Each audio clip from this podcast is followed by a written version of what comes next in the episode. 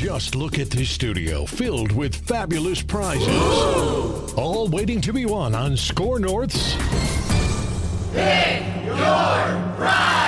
Behind door number one is a $10,000 gift card to Chanhassen Dinner Theaters for shows, concerts, food, and beverage. Door number two has $10,000 in home improvements for your kitchen, bathroom, windows, and more from Minnesota Rusco and Companies. And behind door number three, LASIK eye procedure from Dr. Lobanoff at Ovo LASIK and Lens. And a fantastic vacation. No surprise zoinks. What you want, you pick. 14 prizes in all, each valued at $10,000. Sign up for Score North's Pick Your Prize. You can register daily through the Score North app or go to scorenorth.com keyword prize. Sweepstakes begins March 18th. Special thanks to our prize partners. We now present Manny Hill's Four Deep Thoughts on the Ride with Reusse. Never have we needed a four deep thoughts as bad as we do after this weekend with uh, the happenings that were taking place on the local sports scene. And following suit, this will be, just like last week, the best four deep thoughts right. to date on I'm the ride with predicting it will be. Uh, I am predicting it'll be fantastic. I don't know if you get a standing ovation like you did last week, but uh, that's fine. All right, number one. Four man pressure. Bortles turns and fires, and this one is nearly intercepted, and it finally hits the ground after going through four purple shirts. Play action. He's firing the ball. It's intercepted. This one's picked off by Harrison Smith, the all-pro safety who stepped right in front of Dede Westbrook, and the Vikings have it in scoring position. Okay. The Jacksonville Jaguars are a very, very talented football team. And of course, they're coming off a season in which they reached the AFC Championship game and were just a few minutes away, actually, from going to the Super Bowl. But Blake Bortles still stinks. He Even though he had a fine first half in that game. Well, yeah, but that pick he threw to Harrison Smith was mm-hmm. bad. That was really bad. And the and the highlight Tempted to before throw that, on where earlier, right? yeah, and the one that I mean, I forget who it was that actually almost picked it off, but it was. I mean, he. I know Jalen Ramsey had his thing last week where he went around, he took some shots at some of the other quarterbacks in the league, but he's got to look in his own backyard, man. This kid is just not. What's his biggest good. problem? The arm is okay. He's got a decent got arm. the arm strength is there. He's he has the doesn't- physical. Doesn't see. He's got the size. He's mobile. He's got a strong arm, but he just doesn't see decision- defenders or I, what? I what's don't know. He just doesn't see defenders, and he's he's inaccurate sometimes. The decision making's not always that good, and I just if they if they don't contend again, it's going to be because he's just not that good. I think he's the the one weak link on this team because everything else on their roster is actually really solid. Who was worse Saturday, him or Cousins? Uh probably Kirk was probably Mm-hmm. worse. I would say Cousins was probably worse, but I'm not as worried about Kirk Cousins as I am about Blake Bortles. I did tweet out that wouldn't it be hilarious if he stunk? Some people did. I'm not predicting he'll stink. I think he'll be fine. But it would be funny if he stunk. You know, I was pretty funny. in attendance though. That offensive line was under siege that entire first drive. He- Yeah. that who, that the, who played, by the way? uh, only Reiff, I believe, I Reiff- uh, of their Reiff was the regular only starters. normal starter. Yeah, So who's the left guard? Who the Compton? Compton was Yeah, that was left Compton. guard, Then we got well, the F line's not playing, so some kid and Remmers is supposed to be back this week. who played right guard. I don't even was Oh, it that- Isidora? Is that who Oh, started? Isidora, I guess. Yeah, it might have been, yeah. And Rashod Hill's their starter. He played, didn't he? Or didn't he play did, either? I did Saturday sports talk with Judd and Collar Yes. on, on Saturday, and, and we one of the topics we got into was the offensive line, all the injuries and everything. And Collar was just throwing off names that I looked at Judd. I was like, I, I don't know who the hell any of these guys are that are that are getting thrown out there right now. Okay, So, now you raised a bigger issue, though. I know we're having changes around here, but we didn't get rid of Joey D, did we? no, I was just Joey filling in for filling- Joey D. oh, thank just filling in for Joey D. Yeah. He's the backbone of this and I know why. I saw Joey D on Saturday. Where? At US Bank Stadium. That's right. He Joey was D went working to the, he was Oh, working the yeah. stand. He was working the That's- stands. Yeah, I bought a hat from Joey That's D. why I was in for him. Yeah, I had to help the industry. That's right. Joey D does uh, does work over there at the uh, at the U.S. Bank Stadium. I, thank God. I thought Joey D might be. I don't mind losing my job, but I'd be very upset if Joey D got Got to retain the dock of rock. That's right. All right, number two. He may turn the corner and get there as Kessler watches the linebacker turn the corner and get there for a sack. And a flag thrown in the mix from Hockey Lake. No foul. Roughing the passer by the defense, number 56. Landing with his body weight on the quarterback. 15 yards, automatic. First down. All right, so this, I guess you can unofficially call it the Aaron Rodgers rule, where you can't land on a quarterback with your entire body weight thing is just. This is going to be something very, very interesting to watch That this year because it just that was not a slam in any it was way. a garbage call, Yes. and that is going to be something to watch this entire season because my fear is that something like that, what we saw on Saturday, is going to cost somebody a game. Oh, during sure. the regular season, Well, it's going to be the 15 yards can cost you a game at any time. Mhm. Right. You- that's not a 15 yard difference. That's a 25 yard difference. Right. Instead of dropping a guy for eight yards, you're marching them 15 yards further. You It's can't have a penalty flag thrown every other play. It's making this game unwatchable. Hochuli's uh, kid is just as big an idiot. Oh as boy, he does he love the camera! Oh, just like He, uh, does he? Does he got the tight uh, guns? No, he needs to work on quite. the upper he, body. He looks like he looks like dad in the face. He looks exactly like his dad, but he's not built like him. We talked to Seifert last week, and he said it hadn't been outrageous yet, but he sort of predicted that there going there would probably Mm-hmm. be more calls. And so, what what would that be based on? The league saying, "Okay, call every little thing here." To try to get them to change it, and then opening day we're not going. to That's is that not going to be a penalty? I the regular hope season that's the starts? case I because not, it's yeah. because Saturday was it was It was a unwatchable joke at times. It was a joke. And Cody Kessler, who was the quarterback in for the Jaguars at that time, he got up and he was fine. Yeah. The rest of the oh, way. Oh, guy so it's lean like on him. He- yeah, it's it it's was- not like he oh the guy just landed his whole body on him and he's so hurt well, now. the thing it's just about ridiculous. that, you know what I hate when they call penalties? When I don't have the thought, I wonder if that was a penalty. You know what I'm saying? Is that's Yeah. a play you watch and say, okay, what's what's the down Yeah. now? You don't say, I wonder if that was a penalty. There was there Right. was no controversy. Yeah, it's just it's it's stupid, but we'll see how it goes. All right, number three. Here's Peterson up the middle, and he will take it all the way for an Arizona touchdown, 27 yards. energy that Adrian Peterson brought with him. There's still patience as a runner. Look at this. See right there? He's looking, he's evaluating, he sees the hole, and once he sees the gap, then he hurdles to it. All right, so Adrian Peterson is signed with the Washington Redskins. Only took four injuries at running back. He's ready to go. right. So my question for you guys is: Will he get a thousand yards this year? No, not in that offense. Well, there's like four running backs on that team. Yeah, but they're too, all right? hurt. Well, injured. but Chris Thompson is still their featured back, isn't isn't he? I know he's banged up, but got everybody hurt. The They're all- rookie's the out for reason the they year. signed him is they're hurt. Well, they had a bunch of guys hurt. They got three, four guys hurt. That's why they signed him. I don't know. Do uh, my- my big question is: Do the Vikings play them? not this year. Shucks. Uh, well, yeah, good for Adrian. He hung around and he got a job. So let's see if he can do anything. But I don't think he'll. The best is I going to be when it. he when he has four carries through the first two games and And he starts gives. pouting. No, I think he'll keep his mouth shut. I think he learned his lesson You, last year. you think Adrian's smart enough to be self aware enough to not pout like he did against or did with the Saints? Yes, I, I do Okay. think that. He might pout, but we probably won't hear about it too much. Maybe Yep. not. All right, number four. One, two.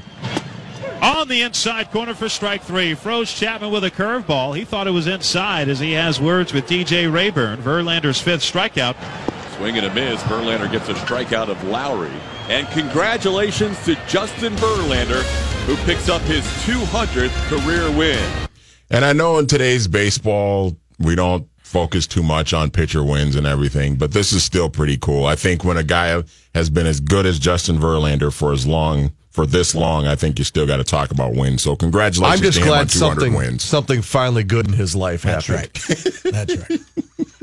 He's going to have the first uh, 150 pound baby, though. Uh, this baby's going to be like six months old. It's going to be the size of me, but that's going to. But uh, good for him. Congratulations. Hey, that was that was good. No, no standing O, but that was fine. That was I'll up to take the it. standards we expect.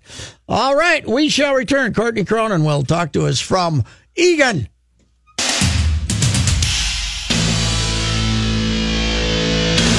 Courtney Cronin covers the Vikings for ESPN.com. Even by preseason standards, that was a clunker on Saturday. Wow. Yeah, it was pretty terrible. Uh, that was that was a thing that happened. I think that by the time we all got out of there, we were all happy it was over, and I'm sure the Vikings were too. I mean, the offense did not look good. I mean, the only bright spot was that Mike Boone had a nice performance, and maybe this uh, number three running back thing's uh, finally starting to take shape. But yeah, there there was not a lot of good on either side to take away from that game. Uh, big news today uh, is that Forbath uh, was uh, released, and the kicker will uh, be the uh, Dan Carlson, the kid from Auburn. I uh, I can't imagine anybody's too surprised by this, unless unless Carlson had been terrible. Uh, Spielman's going to take his guy. Yeah, and I mean, you, you all signs pointed to this four months ago. You don't draft up into the fifth round to to select a specialist uh, if you're not planning to keep that guy on the roster. When when Forbath re-signed in, I think it was the end of March. Uh, you know that that deal, all that was guaranteed was a two hundred thousand dollars signing bonus. So yeah, that's the dead money that they eat. But you know there was no there was no guaranteed money left on his one year deal.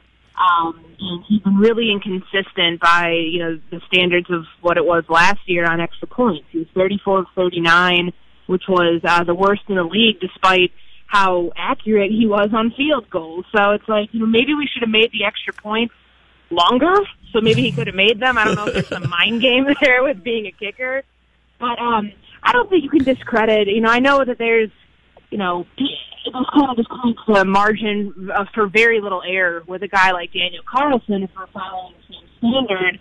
But Tom Forbath, I mean, the Minneapolis Miracle was, you know, something that Stefon Diggs and Case Keenum will always be remembered for. But let's not forget, you know, there were some pretty big field goals that Forbath hit uh, at multiple points. I think there's a 51 yarder in there, and there was, you know, multiple, I think, from 45 and beyond that he hit in that game he did some good things, uh, you know, throughout his time here in Minnesota. Just you know, struggled there on extra points, and the real nail in the coffin uh, to just you know end this thing and let a dead dog lie was when he missed a 41 yard field goal on Saturday against Jacksonville. I also think that they're doing him a favor by making the decision now because you never know who's going to be mad at their kicker after the last exhibition game and is uh, going to bring in, uh, you know, they bring in the three veterans and see who they like the best. That's, uh, you know what? Here's my theory on it. You're getting Daniel Carlson, who's got the big leg, and if you're six weeks into the season and he's becomes the second coming of Blair Walsh, there's guys like Kai Forbath out there trying out every week with teams. So. That's yeah, and I mean he's been through it before. I mean the the example you bring up of you know coming down towards the stretch. I mean that was something that happened with him and the Saints in 2000 and um, you know la- ahead of last season. So Yes. I mean that was that's it's something that I think these specialists are just kind of grown accustomed to, where you're either the flavor of the week or you know you're you're you know what we talked about with him after the Baltimore game last year. I think he went six of six on field goals, or we're talking about you mix, missing extra points. There's very little room to be mediocre, uh, which is why I'm glad I'm not a kicker because I don't think I could mentally handle that. Uh, Courtney, the more rules they come up with, uh, the more subjective it becomes for uh, officials. And you can go through the first two weeks like the Vikings did without, uh, you know, you can go through the first uh, exhibition game, second one, without tremendous uh, controversies. But if you get a guy, if you get a crew out there that's got the first name Hochuli, they're going to go nuts and uh, make it a, you know, make it all about themselves. And I, I don't know how the hell does the NFL get any consistency in their officiating? That these crews don't. You know, you, you, you get every game gets refereed different. It drive you. It'd have to drive you crazy if you were a player. Yeah, I think the interpretation of the rule is vastly different between different crews, and you know we're seeing it called in a number of different ways, and that's the rule that we're referring to. I mean, there's two of them. First is the Anthony Barr rule, which you know just go ahead and put it in the rule book under Section 12, you know, issue nine or whatever the heck it is um, about roughing the passer. It's the point of emphasis that they have this year that the Vikings were flagged for is the driving the guy into the ground, which Boo. we saw I know we saw that one on uh, in the second half on on Saturday, which is where Antoine Williams was flagged for that. It looked like a routine sack, but this is the NFL in 2018 where They're going to look at that last little umph that you give to guys, and it's I think it's hard because I don't know how you stop somebody in motion of doing that. But the more controversial rule is the helmet rule, which you know any offensive or defensive player that you know initiates contact to another to their opponent's body with any part of the helmet, that's a 15 yard penalty. Well, we saw it called pretty poorly in the first uh, preseason game, the Hall of Fame game with Chicago, um, and then there, you know it was called pretty badly over the weekend. I think the San Francisco game was one of them. Uh, the Broncos game was another.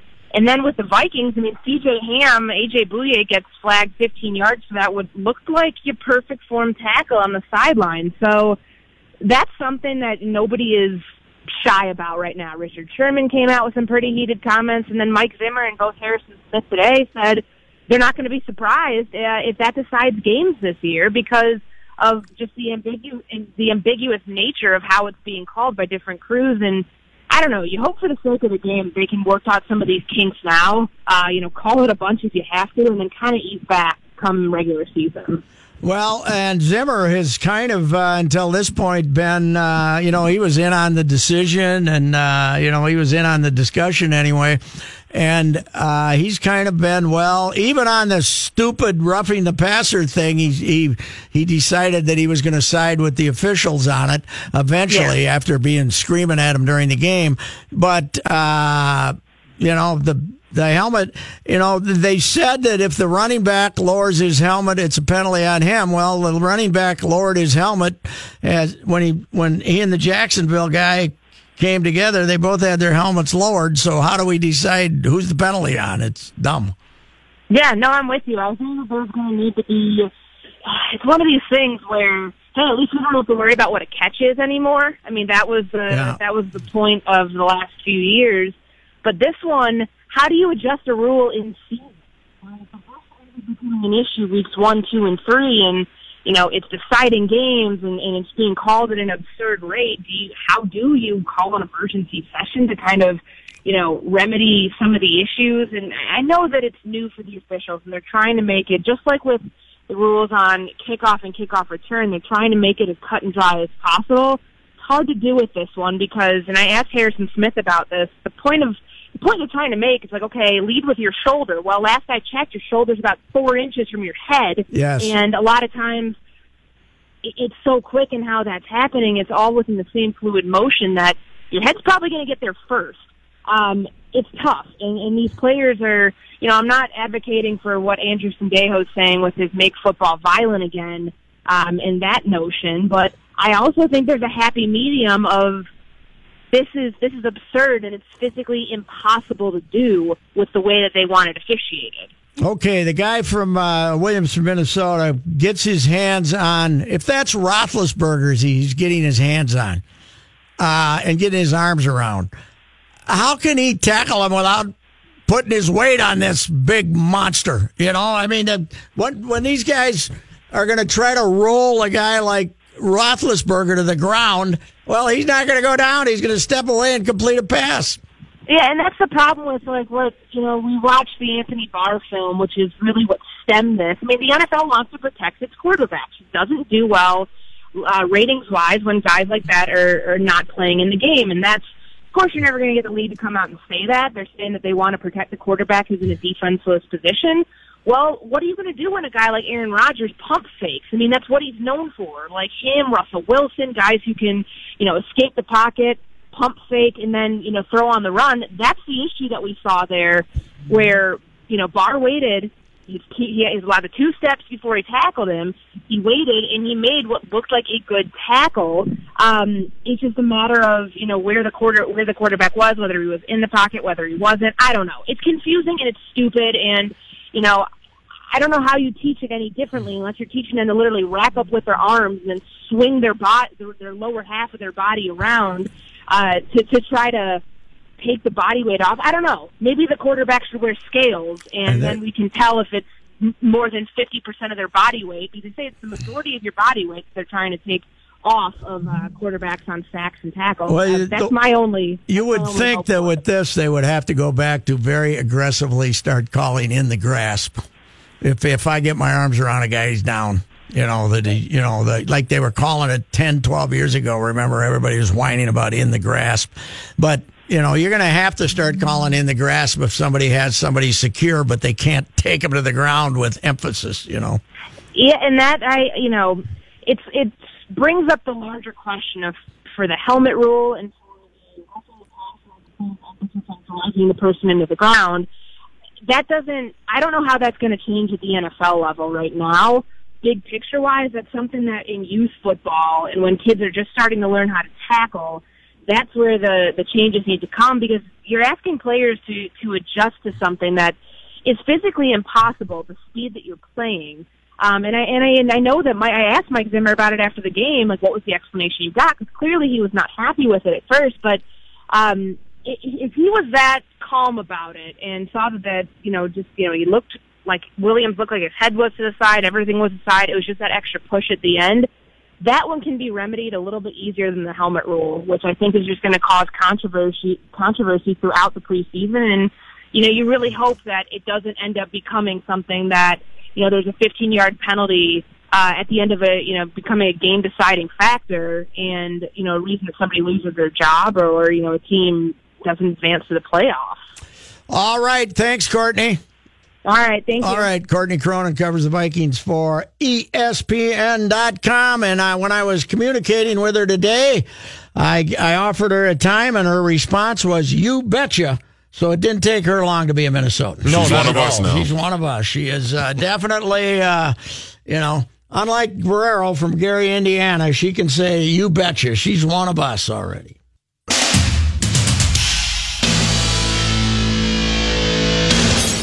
John Heidt with a sports update. Thank you, Patrick. Twins and White Sox, they will be playing, well, tonight they'll be playing at the Target Field. I, I got a hunch seats are available this evening if you want to wander on down there. Those crowds weren't bad over the weekend. No, I was surprised. August, man. Thirty August. The rural folks come in August. Well, uh, they'll play the White Sox tonight down at Target Field. This is a makeup game. Mm-hmm. Uh, then tomorrow, uh, they will be playing in Chicago. In fact, they'll play a two game series in Chicago against the White Sox.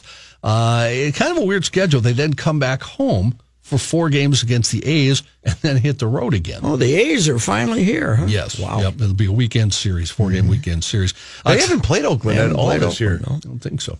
Tonight, Stephen Gonsalves makes his major league debut for the Twins. Lucas Giolito uh, will pitch for the White Sox. Facing Giolito will be this lineup: Mauer, Rosario, Polanco, Sano, Kepler, Garver, Cave, Austin, and Adrianza. Austin, is she Austin's homer the other night? The one that went. Uh-huh. Oh, He's uh, he's, got strong if they happen to hit his bat. Exactly.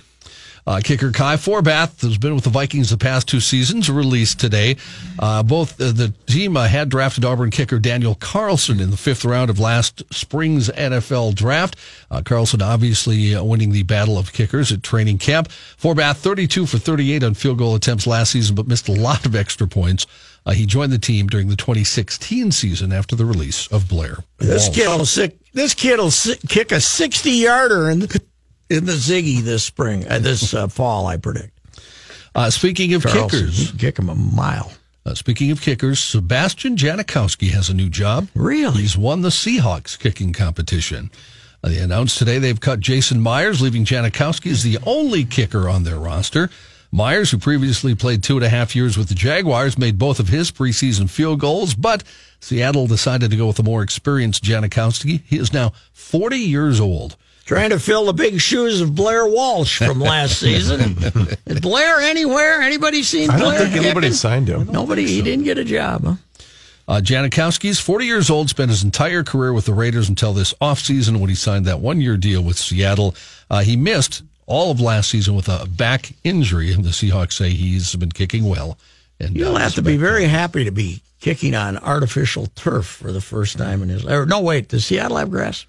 No, it's Uh, no, no, they're turf. Okay. They're turf, yeah. Better than kicking off the infield in uh, In Oakland. In Oakland, yeah. Looks like the Redskins are signing Adrian Peterson. It is a one year deal. Uh, Peterson, it'll be his 12th NFL season with his fourth team, of course. He needs 37 rushing yards to pass Jim Brown and crack, uh, crack the top 10. I'm glad to see him get a job. Somebody told me he's a new father. Mm-hmm. That's what I heard. He's a new father. You know, there's a decent chance if you say that every six months, it could be true. That'd be eight. Eight is enough. Eight is enough. Oh my God. Minnesota is tabbed true freshman walk-on Zack Annexstad as the starting uh, starting quarterback to open the season. Gopher coach PJ Fleck announcing after practice today that Annexted will be behind center August 30th against New Mexico State. Fleck says he's not planning a rotation between Annexstad and redshirt freshman Tanner Morgan, but the coach said, tell we need some quarterbacks coming in here. Well, we got one. Uh, Vic Viramontes. this guy's unbelievable. coach said he This tape makes you say, wow. The coach said he expects Morgan to see action later this year. Annexstad is a native of Northland, who transferred from Mankato West High School to the IMG Academy in Bradenton, Florida. His older brother Brock is also a wide receiver for the Gophers. Annexstad is a walkout on paper, but he had a few Power Five scholarship offers, including one from Pittsburgh. Only eight teams in the FBS finished with fewer passing yards per game than the Gophers. in Boy, they are. There is no gopher conversation going on right now. It is there? weird. You're It right. is, There uh, is very little. yeah, considering all the BS that flies, it's uh, you'd think there'd be more conversation. Uh, Mike Tirico will Yes. replace Dan Patrick as host of NBC's Football Night in America pregame and postgame shows. Oh, really? That's too bad. I, I like Tirico, but Patrick was really good at that. Tirico will join last year's crew of Rodney Harrison, Nailed Tony, it, Kenny. Nailed it. Tony Dungy, and Mike Florio at NBC Studios in Stamford, Connecticut. He pre- I have never watched a moment of it, but I'm very upset. I like Dan Patrick too. I've never seen a moment of it, but I, I like him. uh, Tirico. But the uh, sad thing is that show actually generated a gigantic number every week because it was, you know, it would pre, uh, be right before the big yeah. game on Sunday night. I like Patrick. I've never seen a minute of it. I have no idea.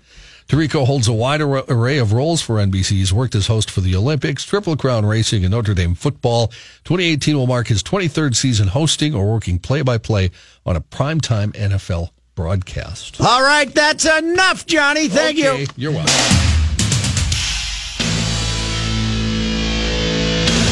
I I think the uh, dream of the uh, Twins losing 90 has pretty well disappeared, don't you? yeah, that They're uh, 50 homestand. they're 59 and 64, so that's uh, 123 games, right? There's only 39 left. They'd have to go 13 and 26, and they got to have enough games left in the division to prevent that from happening. Including three against the Whiteys here. the, the Whiteys right now. Although the Whiteys, I predict that when Cleveland falls off, the Whiteys are further ahead than everybody else. You think so? As uh, as far as becoming the team that can win 83 games and win the division in a couple of years, I think Cleveland's got another year or two, right, to be, to be dominant. But the Whiteys, Before they start losing the guys. Whiteys have uh, kind of they've gone young before everybody else, and they got some good young players. They need pitching, obviously, but the uh, yeah, 59-64. Would it be something if these uh, boys stumbled into five hundred? Well, there's a decent chance yeah, they could. Are. They're, they're five games under. And the best thing that happened, I, I said this on Twitter a couple hours ago. Best thing that's happened to him since July 20, late July, is uh, Sano. Sano looks like he can move. You know, he's moving at third base. Okay, looks a lot better Yeah. at third base than when a ball's hit down there to his left. And if it's more than one step away from him, he can get to it. And uh, at the plate, he's got a hint. He's got an idea. He's not just walking up there, Just and swinging at swinging everything. at everything, and and, Yeah. and having no idea what he's doing. He's he's hit the ball away. He's taken the ball the other way, and uh, he's you know he looks if if you could have this Sano right now, this condition, two seventy five or whatever he is, you know, probably still two seventy five between two seventy and two seventy five. You'd take it, right? I would, Next yes. I- I would. I was I'd at the- take this and all because this and all hit 35 or 40 home runs and drive in 100. Yeah, I was at the game yesterday, and it looked like he made a nice play actually at third, where he went kind Mm-hmm. of deep towards the the Tigers' dugout and made a nice throw. For he just looks like he can move around a little bit Yes. better, and like you said, he's stepping up to the plate, and he looks like he knows what he's doing up there, and he's, not, just up there gonna not take giving a this damn. Violent. Well, he just was taking this violent, pulling off the ball, this violent uppercut swing. Yeah. And now he's staying on a pitch once in a while, hitting it the other way. And he's discovered that it'll go out just as easy to right center when he hits it as Mm-hmm. it will to left center. The other thing, though, that worried me over the weekend is uh, he's he's got a spot in the lineup, but Polanco's not your shortstop. He he had a couple of plays over the weekend against Detroit that I'm like, oof, he's not consistent enough to be a big league shortstop on a team that you hope is in contention. He played better last year, the second half. I mean, the last two months than he is right now. Yeah. He's just he's going to be their He's a second, second baseman. baseman. Yeah. He's going to be their second baseman, and then they don't have their shortstop. Well, the per- no, he's in single A.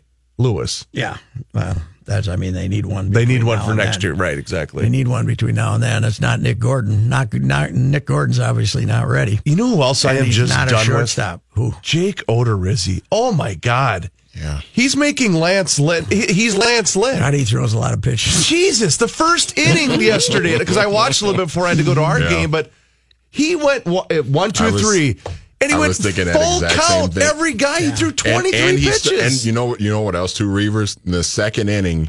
At least in the first inning, he threw a lot of pitches, but at least he was moving at a at a decent pace. Oh. Second inning, for whatever reason, he just started slowing down. He, for whatever uh, reason, it made well, no here's sense. His problem is he doesn't have any movement really. He, he just throws it. He tries to throw it at different elevations, and he tries to Mm-hmm. he tries to get you to uh, foul that fairly high fastball uh, back, and then throw it another two inches higher and hope you chase it. Right? yes. I mean, that's his out pitch is the high fastball, but is he doesn't really have the stuff to go after hitters. He's he's you know Well, if he gets behind, he's he's screwed. Yeah. You know, if he if he's down three one to a guy, he knows he's in trouble. yeah he uh, it'll be interesting. Uh, they're not going to be able to trade him. They'll just probably let him walk, don't you think? Non-tender him. Yeah, Yeah, I probably. non-tender him. Otherwise, he because it you know he does the end of the year he's going to be what four and a half. Four and a half ERA, Probably, four yeah. point two, four point three, something like that. I don't even I haven't looked. Yeah, he's uh, you know Tampa. It's ordinary. Tampa cheated us, man. They cheated us. they they they traded us a starting pitcher, and they and then they convinced us to sign a 38 home run hitting DH. Boy, man. did they get the better of those two deals. Yeah, yeah. releasing Logan Morrison, they got the best of that deal, and then uh, yeah, they they cheated us. So Uh, who on is both. your rotation next year outside of Berrios and if they don't trade Gibson, if Well, they bring him back? Pineda's probably gonna, the one guy is probably going to make Oh, a couple true. of starts in Pineda. I September. forgot about him. Pineda, but I think it's a little premature to say he'll be in your rotation, But if they isn't if, it? if Romero, Gonsalves. if if Gibson. Odorizzi, let's say this is it for Odorizzi and he's gone, Yeah. I mean, is it probably more likely that they would keep Gib, Gibby then and not Well, trade they'll him? keep Gibby. I think you know they might have to sign Gibby to a three-year deal. Or Yeah. He's your, you know, he and Berrios are your guys, right? Because he has one more year of arbitration, correct, Gibson? Yeah. What's your feeling on Berrios, boys? I'm starting to agree with your son. Not an ace. Not an ace, but Not he's an still a guy that probably be a number two want him or in the number three. rotation, but Yeah. not an ace.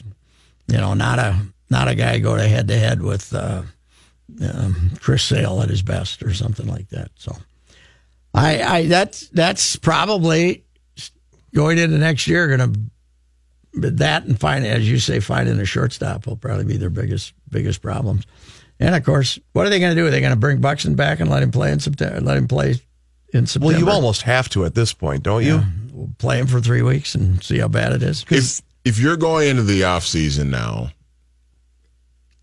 And you're looking at Jake Cave and Tyler Austin and Well, if you're looking at free agency, I mean, obviously you're not. I mean, forget about like Bryce Harper and all that, mm-hmm. you know, all that other stuff. But who are you? What what type of player are you looking at to add in to say, okay, this guy can at least help us a little bit? I mean, we're not going all in on trying to win next year, but we got we need bodies. So, I mean, who do you who are you even looking at? What type of player? I are call you up looking at?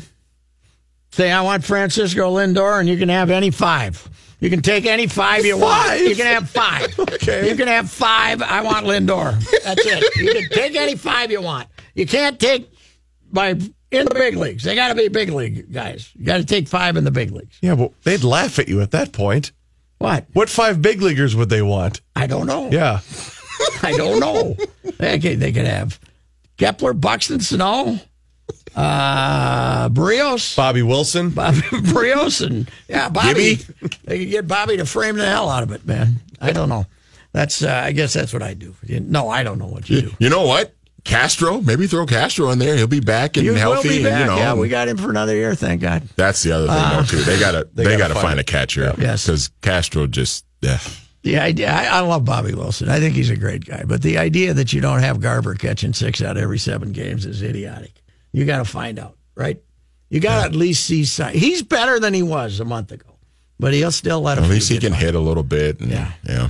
But he's probably going to be your backup again. You need a number one catcher. I, I don't know.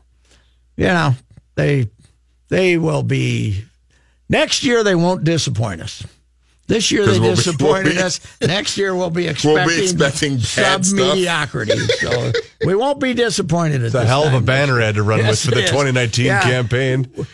Campaign. Just what you expect. 2019, something like that. We'll be back.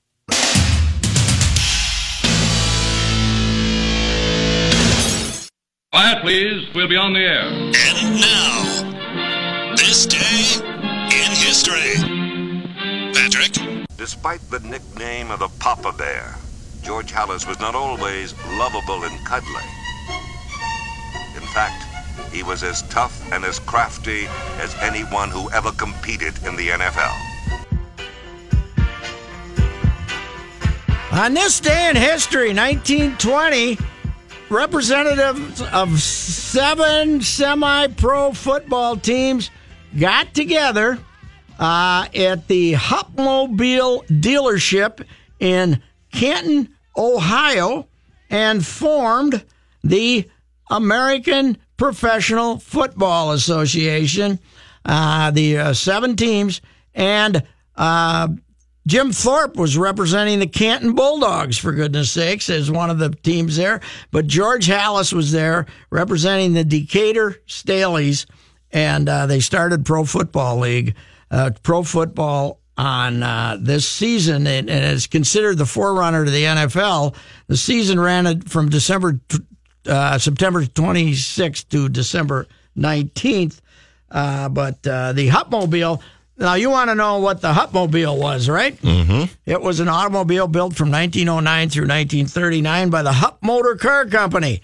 The prototype was developed in 1908. The first Hupmobile model, the Hup 20, was introduced at the 1909 Detroit Automobile Show. It was an instant success. So if you got a, a finely conditioned Hupmobile from about 1930, you're in good shape. But anyway, uh, George Halas, amazingly, was uh, one of the founders of the NFL, and he was still running the Bears in uh, 1980s, 1970s. I went down and saw him in the 80s.